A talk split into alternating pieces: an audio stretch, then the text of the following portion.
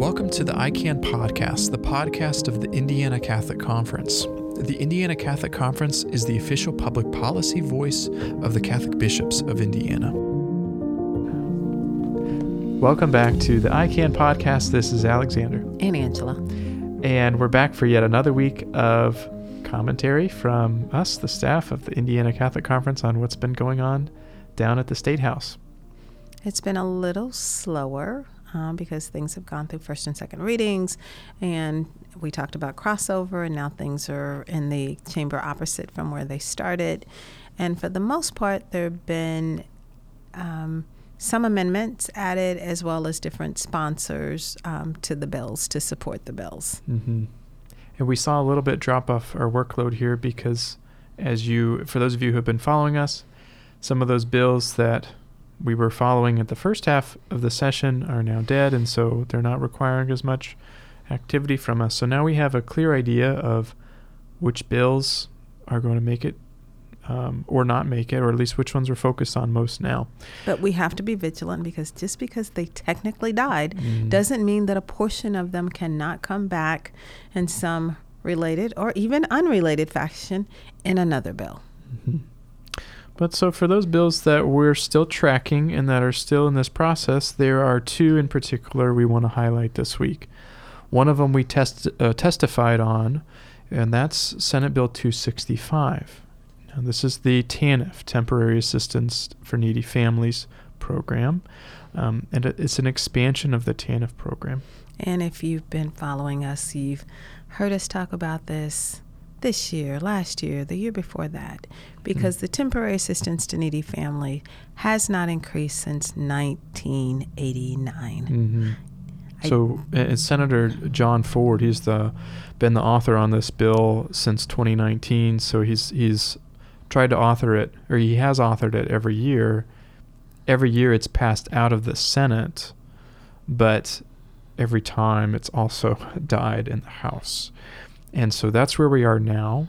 It just passed out of the first House committee. It was the Family, Children, and Human Services Committee, and so Affairs Committee. And so now we'll see what happens in what will probably be the biggest test for it in the House Ways and Means Committee.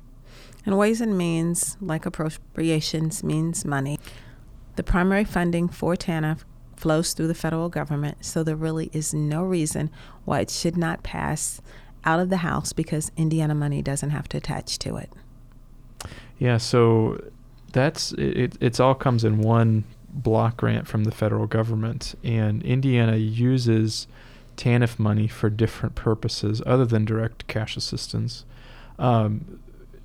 It's not like we think that all of those uses, a lot of it is for child care. It's not like we think that any of those uses are bad, but there's still additional wiggle room. And every year the state doesn't spend that money. It does roll over. And so the state has enough wiggle room in that TANF block grant that we get every year to increase the program of direct cash assistance. Particularly now with inflation, having been at all-time highs, you could just factor in an annual cost of living increase, and that would be something that would be reasonable. But then when you add, it hasn't been increased since 1989, there is a cost of living that you can experience every year, and then there has been record inflation in the last 16 to 18 months. This is the time to increase it. Mm-hmm.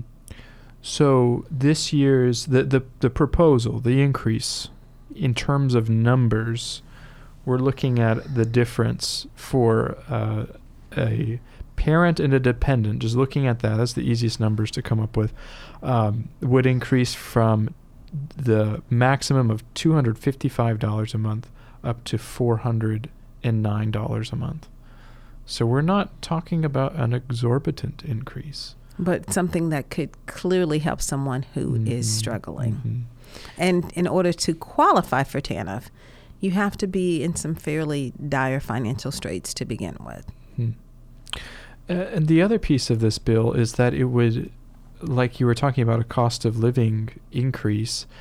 It would tie the increase to this program to the cost of living adjustments for Social Security.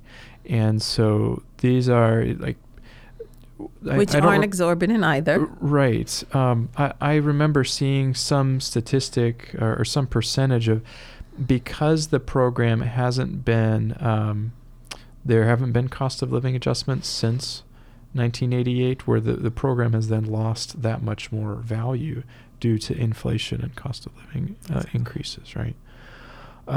So these are all kind of reasonable requests that we're trying to finally get through in the State House. Think about that.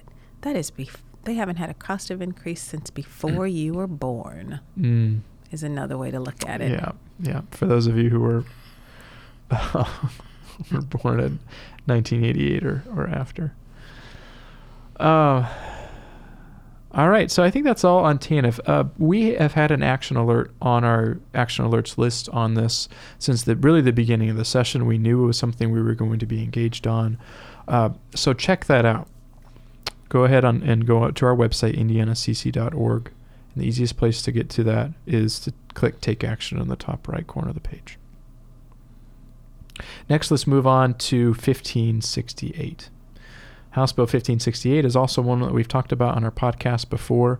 There hasn't been any movement on it yet, but we just wanted to take a few moments to highlight it again this week. 1568, for those of you who don't remember by the numbers, which sometimes that includes Alexander and myself, it is the bill that would allow pharmacists to prescribe contraception, oral contraceptives, and it is not a requirement. The bill was changed. It says that they may, because there was a recognition when we talked to them that there might be some pharmacists, because of religious reasons, would not be comfortable doing so. We still have objections, understandably, from Catholic social doctrine and Catholic social teaching about the contraceptions, but it looks like it may pass. But we are working very hard to try to get natural family planning, NFP, our fertility awareness. People call it different things or recognize it as different things. Way a long time ago, rhythm method, whatever you remember, something that is natural, non-invasive, non-pharmaceutical. Trying to get that included. Pharmacists can give out give contraceptions. They can give out information about natural family planning. Another component, we would like to see insurance cover this service, and that doesn't always happen. And sometimes that is a barrier to people who might want to, have someone educate them to this method. Yeah, and usually the costs for receiving instruction in natural family planning and any associated materials, it is an exorbitant amount. And it would be somewhere in the ballpark of $500 to $800, at least those are the estimates that I've heard, for an individual or a couple to go through that counseling education.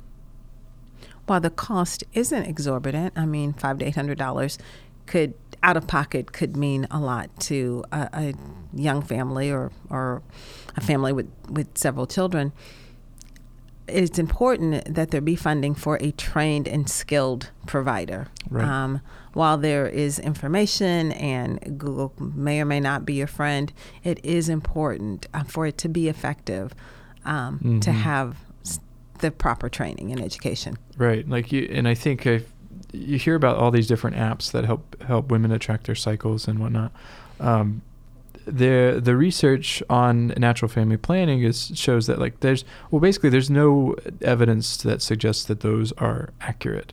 They could be helpful for some women, but that ultimately the most effective, well-researched methods are those that are approved. Maybe you've heard of some like Creighton or Marquette or Symptothermal or others, where you have a rigorous process of training for a practitioner. They go through those in order to then instruct couples and individuals. So we'll probably have an action alert about that also, so that you can contact your lawmakers and encourage them to add the amendment that would allow pharmacists to provide information about NFP. Yeah, so keep an eye out for that. That'll also be on our Action Alerts page. So when you go looking for the TANF Action Alert, you're also going to find that one. So you can knock out both when you're on our Action Alerts page. So in the last few minutes of our episode today, I think I just wanted to bring up the our continued asking for those of you who are listening, and especially for those of you who may be listening on Catholic Radio Indy. If you're not already signed up for our emails, you can do that by going to our website, and it's on that Action Alerts page. You can sign up for our communications. And then recently we've had some folks reach out who are doing, say, a parish ministry fair and want to know, how can I help to bring information about the Catholic Conference to my parish? And we have a number of resources available for people who want to do that. And it's a great gift to us because Angela and I just don't have the flexibility to go to every parish in the state as much as we would love to do that. And to have people who are dedicated to bringing the work of the ICC to their parish is extremely valuable. And we've tried to identify those folks in the last year or so as ICANN liaisons. We add them to a special list, and they just take on a special responsibility for bringing the work of the ICC to the parish. So if that sounds like something you want to do, the simplest way to let us know is just email us, icc@archindy.org, and tell us, yes, I'm interested in volunteering in this way.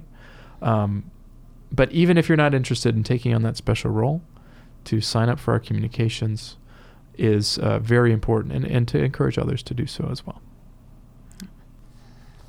So that's all we have on our podcast today. We wish all of you, depending on what day you're hearing this, we wish all of you a blessed St. Patrick's Day, as well as a blessed Feast of St. Joseph. And hope that you continue with your Lenten practices, and God bless. God bless.